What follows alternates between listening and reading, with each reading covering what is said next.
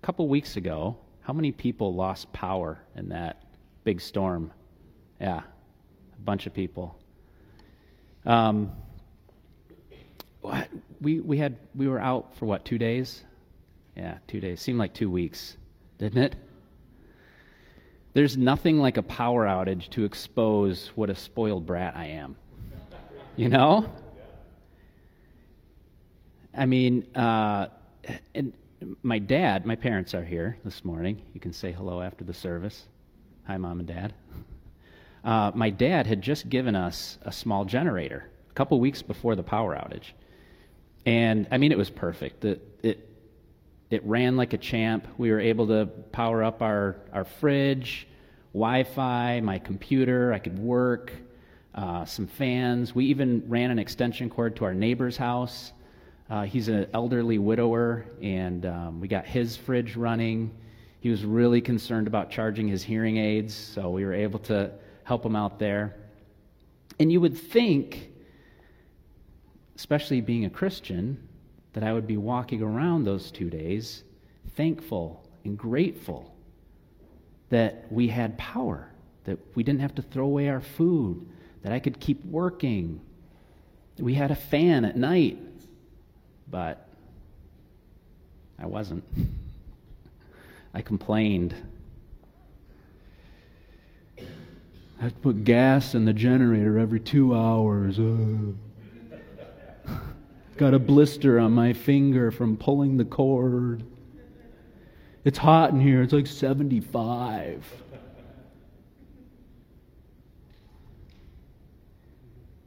It's even more embarrassing to say that after we just prayed for Haiti and Afghanistan, too.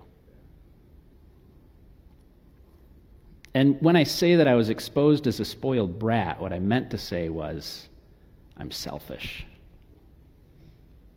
I'm selfish. And when I, when I come to these points in life where, you know, some sin or um, bad behavior is exposed, which is like once a week, I, I, I try, I'm not very good at it, but I, I try to look at that sin and figure out what's the root, what's really going on. Because because I, I don't think I'm just this selfish jerk, you know? Don't say anything, Molly. But but I know that there's something that's driving that selfishness. There's something that is that's causing that. And the tough part is sometimes if, if you're looking at bad behavior and you're trying to figure it out, you're trying to figure out what the root is, well, you know, something like selfishness, selfishness causes all kinds of other things. It's caused by all kinds of other things. So it, it can get confusing. It can be this circular thing trying to figure out what came first, what effect, what's the cause, all these things. And it just, it can get really, it can get really difficult to try to figure out what in the world is causing your bad behavior. But I think of the story of when I was, um, gosh, probably in my mid 20s, I was having a conversation with my dad. And I, I can't remember what the beginning of the conversation was. I can't remember what the end of it was. I don't remember what the why we were talking about this. But whatever that was, he was using it as a teaching moment. And he asked me a question. You're dying to know what I'm going to say, aren't you? he asked me, Son, what is the opposite of love? You remember this? No. and, you know, I thought, that's pretty easy. You know, love, the opposite. Hate, right? Hate's the opposite of love. Everybody knows that. He said, not so fast, not so fast. Let's go to the scriptures. That was my that was my, my childhood, by the way, teaching moments with my dad. Let's go to the scriptures. And um, so he, we went to um, 1 John. You can, you can open up your Bibles or follow along in the, the notes that's in the, in the bulletin. And we read 1 John chapter 4. And before I read this, I just want to say how I am continually amazed. The older I get, the more I, I know and understand, even just a little bit, about human psychology and the work that's been done over the last couple hundred years by you know, psychologists and psychoanalysts and all the things that we know now about how the human brain works, about how emotions work, all this stuff. I'm constantly amazed at how brilliant the Bible is. And that these guys 2,000 years ago, well, that was when the last book of the Bible was written, even thousands of years before that, these people, inspired by God, had incredible insight into the human psyche and into how people operate. So I just wanted to say that. 1 John chapter 4, and we'll start in 16. So we have come to know and to believe the love that God has for us. God is love. And whoever abides in love abides in God, and God abides in him. By this is love perfected with us, so that we may have confidence for the day of judgment, because as he is, so also are we in this world. There is no fear in love, but perfect love casts out fear. For fear has to do with punishment, and whoever fears has not been perfected in love. And my dad said to me, the opposite of love is fear. And that didn't really make sense at first when I, I was first trying to grasp that. But what he continued to teach me was that fear is a root issue, it's a root cause. It's something that almost all bad behavior can be traced back to fear. And um, fear is actually, it's, it's not just the opposite of love. I believe fear is the enemy of love. Perfect love casts out fear. These are like battle terms, right? Perfect love is, is, is what God is, is pouring into us. And it's battling this fear that we have inside of us and it's it's uh, it's cleansing, and it brings us to a point where we're able to operate in a healthy way.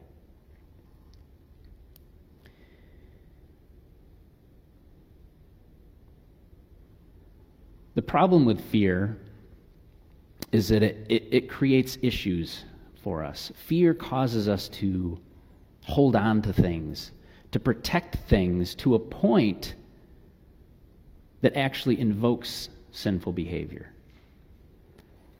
Fear is actually a tipping point. It's a tipping point where righteous anger turns into damaging anger, where selflessness can turn into selfishness, provision can turn into greed.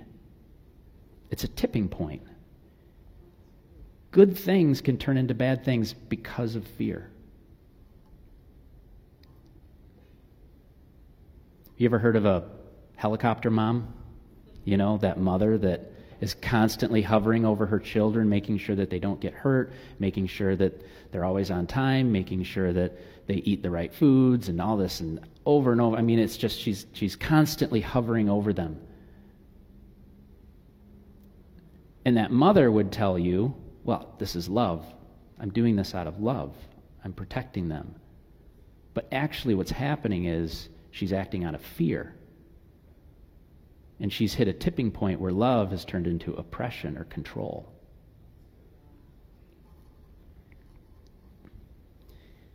God knows.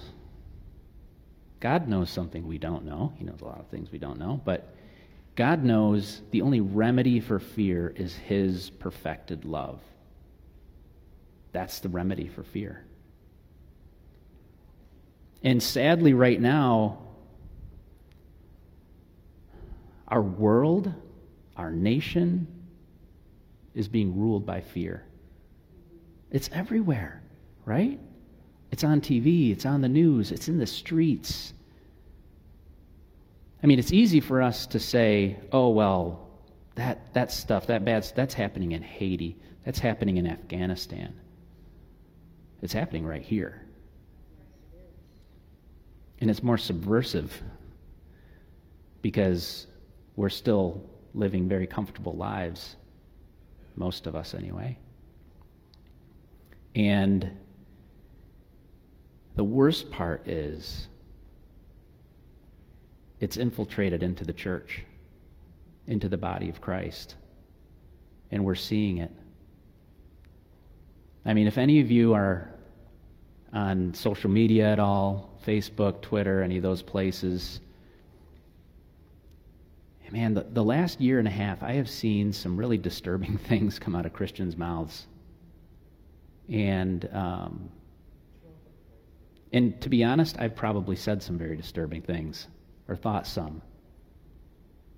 Because let's face it, the last year and a half has been pretty crazy by our standards here in America. Social unrest, violence, rioting,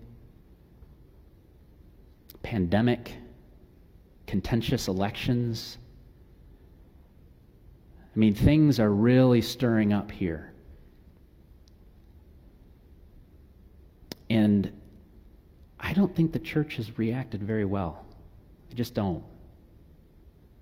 I, I, have just had just this very disturbed feeling over the last year and a half about this.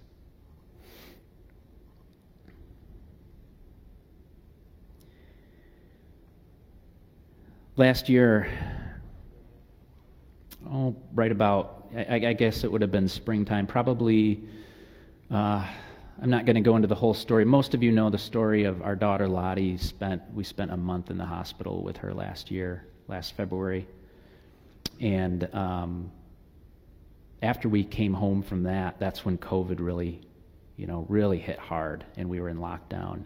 We had actually been in lockdown weeks before the uh, the state was in lockdown, and um, but I had spent some time really praying about what was going on, and um, and some you know j- just some of the fear that I saw in the church coming out of Christians, and the way that that fear translated into anger, division.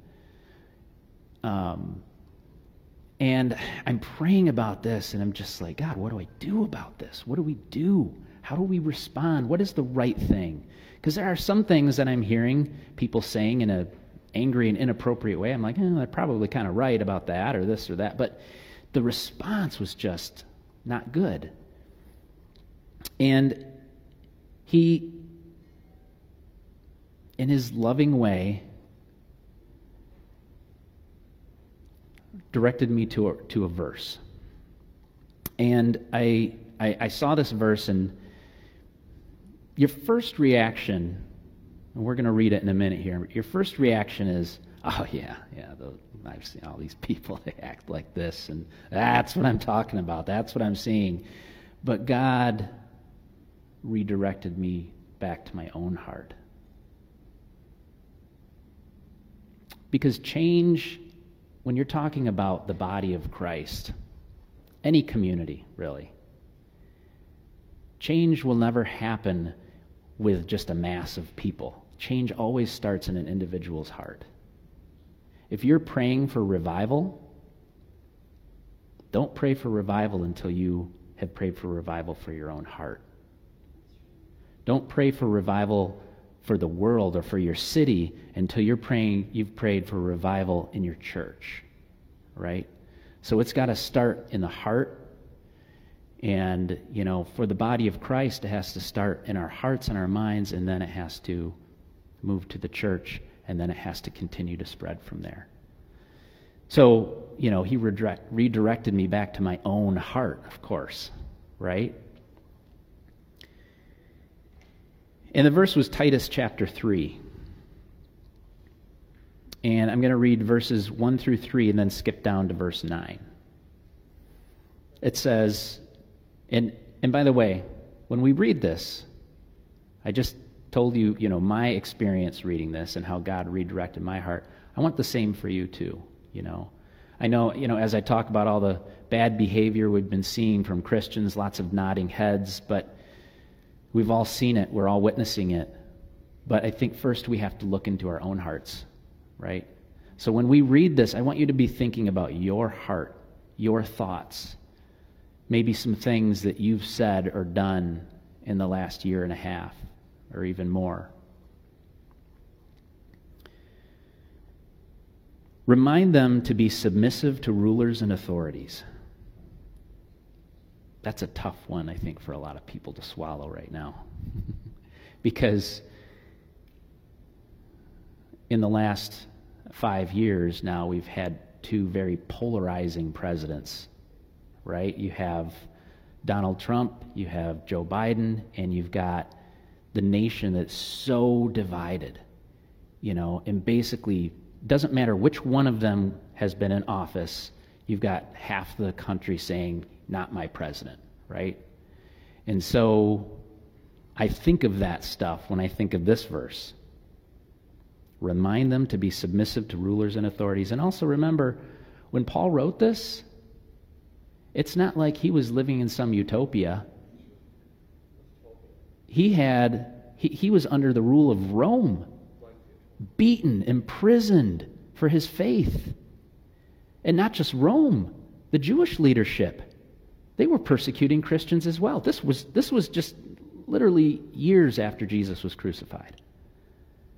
So, you know, it's, Paul gets it. He's not saying this lightly or whimsically. Paul understands bad government and, an oppressive government. And he still is saying this. Remind them to be submissive to rulers and authorities, to be obedient, to be ready for every good work, to speak evil of no one, to avoid quarreling, to be gentle, and to show perfect courtesy toward all people. For we ourselves were once foolish, disobedient, led astray, slaves to various passions and pleasures, passing our days in malice and envy hated by others and hating one another. In verse 9, but avoid foolish controversies, genealogies, dissensions, and quarrels about the law, for they are unprofitable and worthless.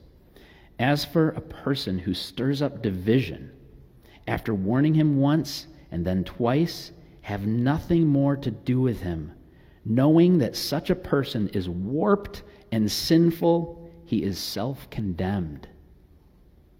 Yikes.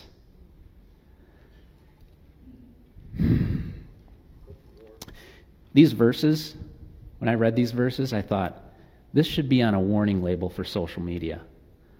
Right? Like Christians need to like check a box or something and read this stuff before they get on there. That that verse, the, the, person who stirs up division have we not seen so much of that? And again, I remind you, I'm not talking about the world, I'm talking about the body of Christ. Let's talk about division for a minute.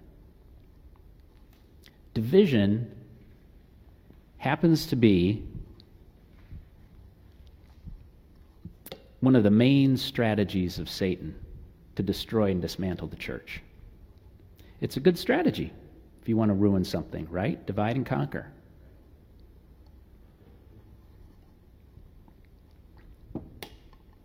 And Satan uses division because he wants us dead.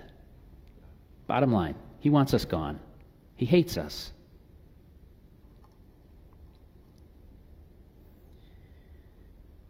Now, one thing we know about Satan is Satan has the power over this world, he has dominion here right? The prince of the power of the air. He has power over the kingdoms of the world, too. We know this because when Jesus was being tempted in, tempted in the wilderness, um, the third temptation that Satan brought to him, he took him to a high place And he showed him all the kingdoms of the world. And Satan said, If you bow to me, I will give you all of this. Now, if that was an empty promise, it wouldn't have been a temptation, right?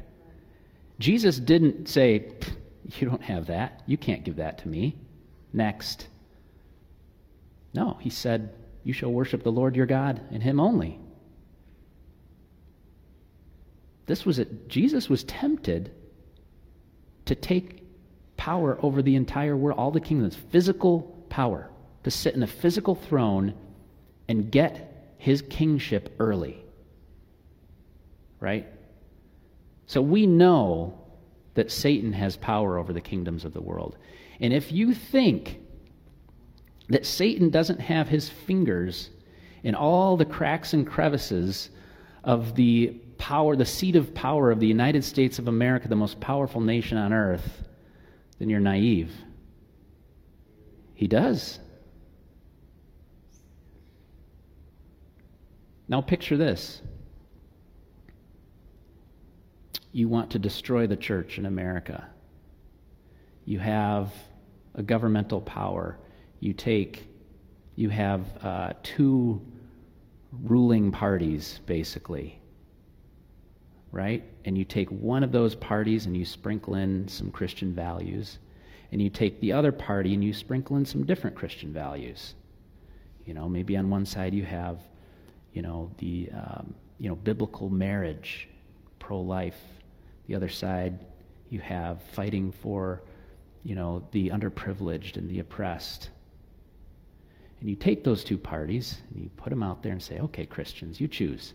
Choose which biblical values you want to follow, and then we'll let this sink in for decades and decades and decades, and then it's going to tear you apart because you're standing there defending your biblical principles, and because you have a few over here you can defend, and the other side is defending their biblical principles because they have a few they can defend, and it's causing division and we're hanging on to these political ideologies because of fear. We've allowed fear, we've allowed this tipping point to happen in our nation and as Christians in our nation where we're letting political ideologies control how we act as a Christian. And I can tell you from personal experience, it's very difficult to remove yourself from your political views and to just say, I am going to focus on what God's view of the world is. I am going to focus on the mission that God has given us. It's hard. We all want to be in a tribe, don't we? We all want to be part of a group. I'm going to pick this group over here. Or my parents were this group, so I'm going to be in that group. And we just, we all want to do it. It's all fun and games until somebody gets their eye poked out. And that's what's happening right now. We all just want to be part of the group, and we've forgotten that we're already part of the most special group.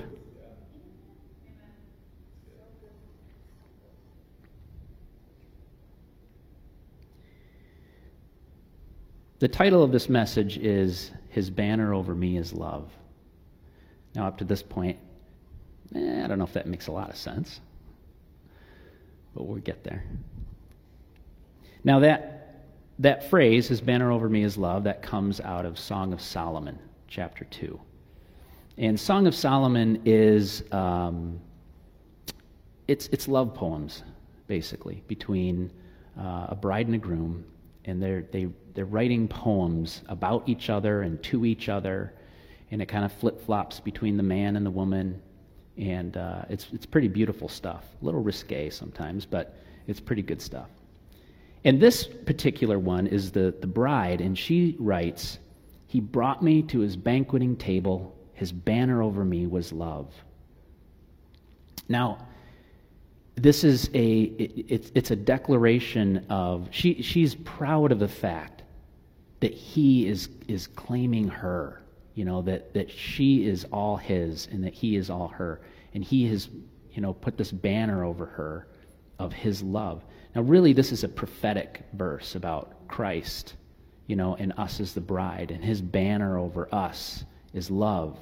This is our identity, is his love. The interesting thing about this passage is this whole the, the banner imagery, it's actually more of a military image than it is a wedding feast. Because banners in those days, the way that they would fight was, you know, you, if you were a soldier, you had your group or your division. And that group or division had its own banner. And it had its own colors and symbols. And you would follow that banner because you knew that that's where your leader was. Your commander was there under that banner. So you always knew where your group was going on the battlefield because you could see your banner. And you knew who the other groups are and who was coming and going. But you followed that banner. That was, that was one of your first jobs, right, as a soldier. You know where your banner is and follow it. And what's fascinating to me is that as, as God usually does, he takes things that we think we know about and he flips them on their head, right? So he, he uses battlefield imagery of a banner. You know, war is violent and bloody, but he turns it into his banner is love. Now, suddenly, the entire landscape of the battlefield has changed. He has brought a brand new strategy to battle that's never been used before. We're going into battle under the banner of love? Okay, let's see how well this works. But um, I, I, I love that you know, how, how our banner is love. Now, what's Satan's banner? Fear, right? Fear. So we can already see coming together the, the, the two enemy or the two bat the, how the battle works. You've got love, you've got fear. Right? Another scripture that I I stumbled across, I like to think by the power of the Holy Spirit, last year as, as I was just kind of wrestling with all of this. Um, man, this scripture, when I read it, I had, I don't know how, I mean, I, I've, I've grown up my entire life as a Christian. I've, I've read through the whole Bible a few times at least. And I don't remember ever seeing the scripture until last year. and it's, uh, this is out of 2 Timothy chapter 2. And when I read this, it was like a breath of fresh air. It was like I suddenly felt like I, I saw the battlefield more uh, clearly. And the verse is 2 Timothy chapter 2, verses 3 and 4, and it says, Share in suffering as a good soldier of Christ Jesus. No soldier gets entangled in civilian pursuits since his aim is to please the one who enlisted him. I suddenly realized how much I was entangled in civilian pursuits. You know,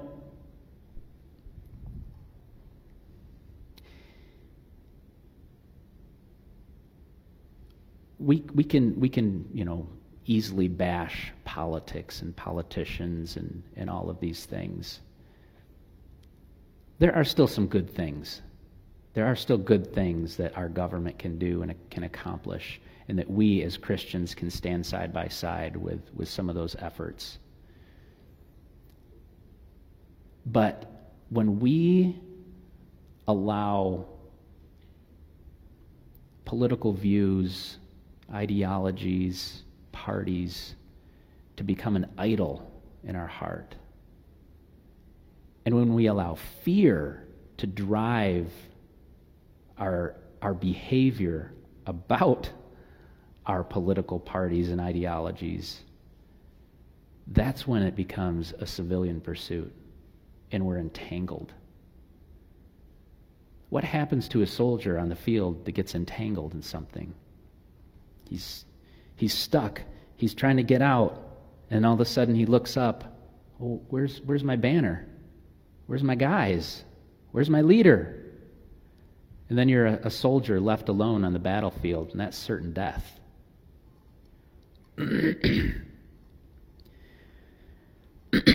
but when I read that, I just it, it just it just became so clear. All this division, all this fear, all this anger. These are civilian pursuits. This is not my aim is to please the one who enlisted me. What did he enlist me for?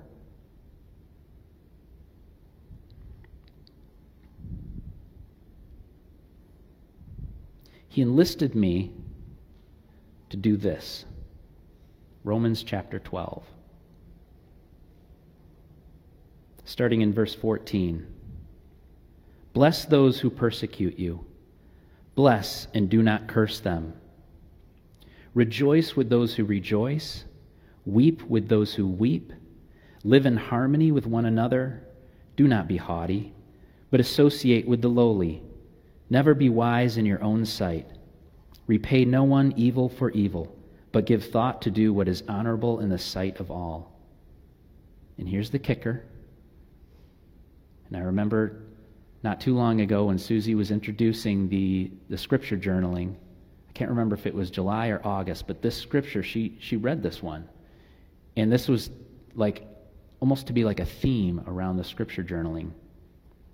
It says, if possible, so far as it depends on you, live peaceably with all.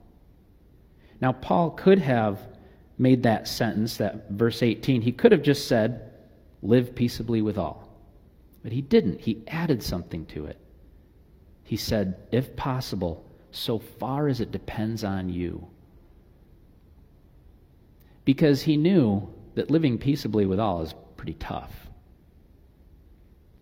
because others aren't going to be living peaceably around us. And they're going to be treating us pretty poorly. They might be saying things to us. They might make a comment on our, you know, our Facebook page that's offensive. But so far as it depends on you, live peaceably with all. Ball's in our court.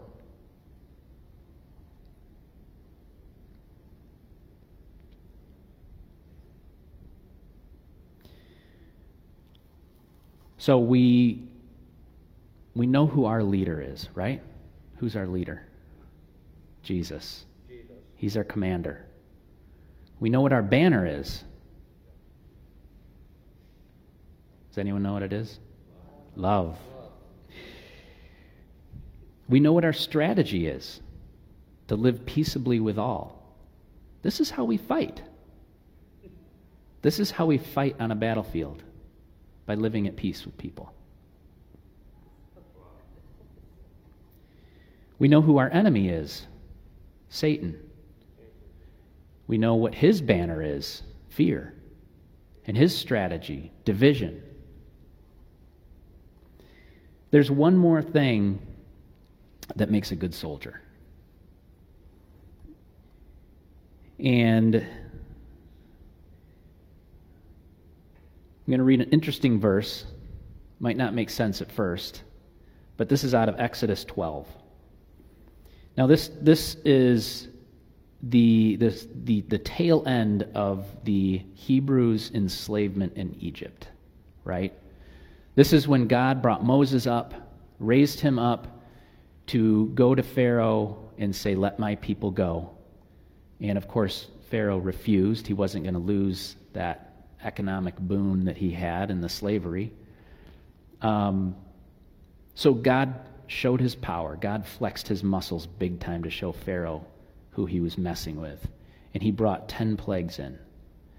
And at this point in the story, this is right before the 10th plague, which is the plague that brought in the angel of death, where the angel of death would sweep through the nation and would take the lives of the firstborn of every family indiscriminately. Didn't care if you were Egyptian or Hebrew. That's it just came to take all the firstborn's lives. But God gave them instructions. He said, This is how you're to protect yourself to kill a young uh, lamb or goat, an innocent young lamb or goat, um, to smear their blood on the doorposts, and that will be a sign to the angel of death that this house is protected by innocent blood.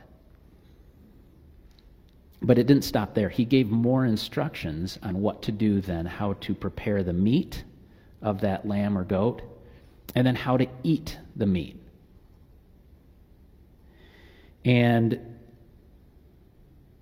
it says, In this manner you shall eat it, with your belt fastened, your sandals on your feet, and your staff in your hand. And you shall eat it in haste. It is the Lord's Passover. The NIV says, with your cloak tucked into your belt. And the Christian Standard Version said, you must be dressed for travel. In other words, be ready. You got to be ready. God wanted those people to be ready to go. And mind you, this was the middle of the night. This wasn't the middle of the day. In the middle of the night, they're sitting there with their food and their staff and everything ready to go. Good soldier is ready to go, always ready. In Titus, Paul said, ready for every good work. We don't know what the future holds, right? And, and in all honesty, Jack and Ron and I stood up here a few weeks ago talking about the state of the church. We took a hard hit with COVID. We lost a lot of attendance. Income is down. We don't know if we're going to be a church in January. We just don't. But you know what? I'm okay with that. I'm fine with that because if God is going to lead us to continue to be a church, awesome. He's going to do that. And I'm ready. But if He's going to spread us out and send us out, I'm ready for that too. The soldier is always ready. The soldier knows his leader, his banner, his strategy, his enemy. So, you have your sandals on, your cloak on, your staff in your hand. You ready? Let's pray. Father, we just thank you so much for your word and your encouragement and your truth. I pray, Lord God, that you would just prepare our hearts, that you would convict us of what we need to be convicted of, and you would just show us your great and gentle love. Guide us, Father. Give us wisdom. In Jesus' name, amen.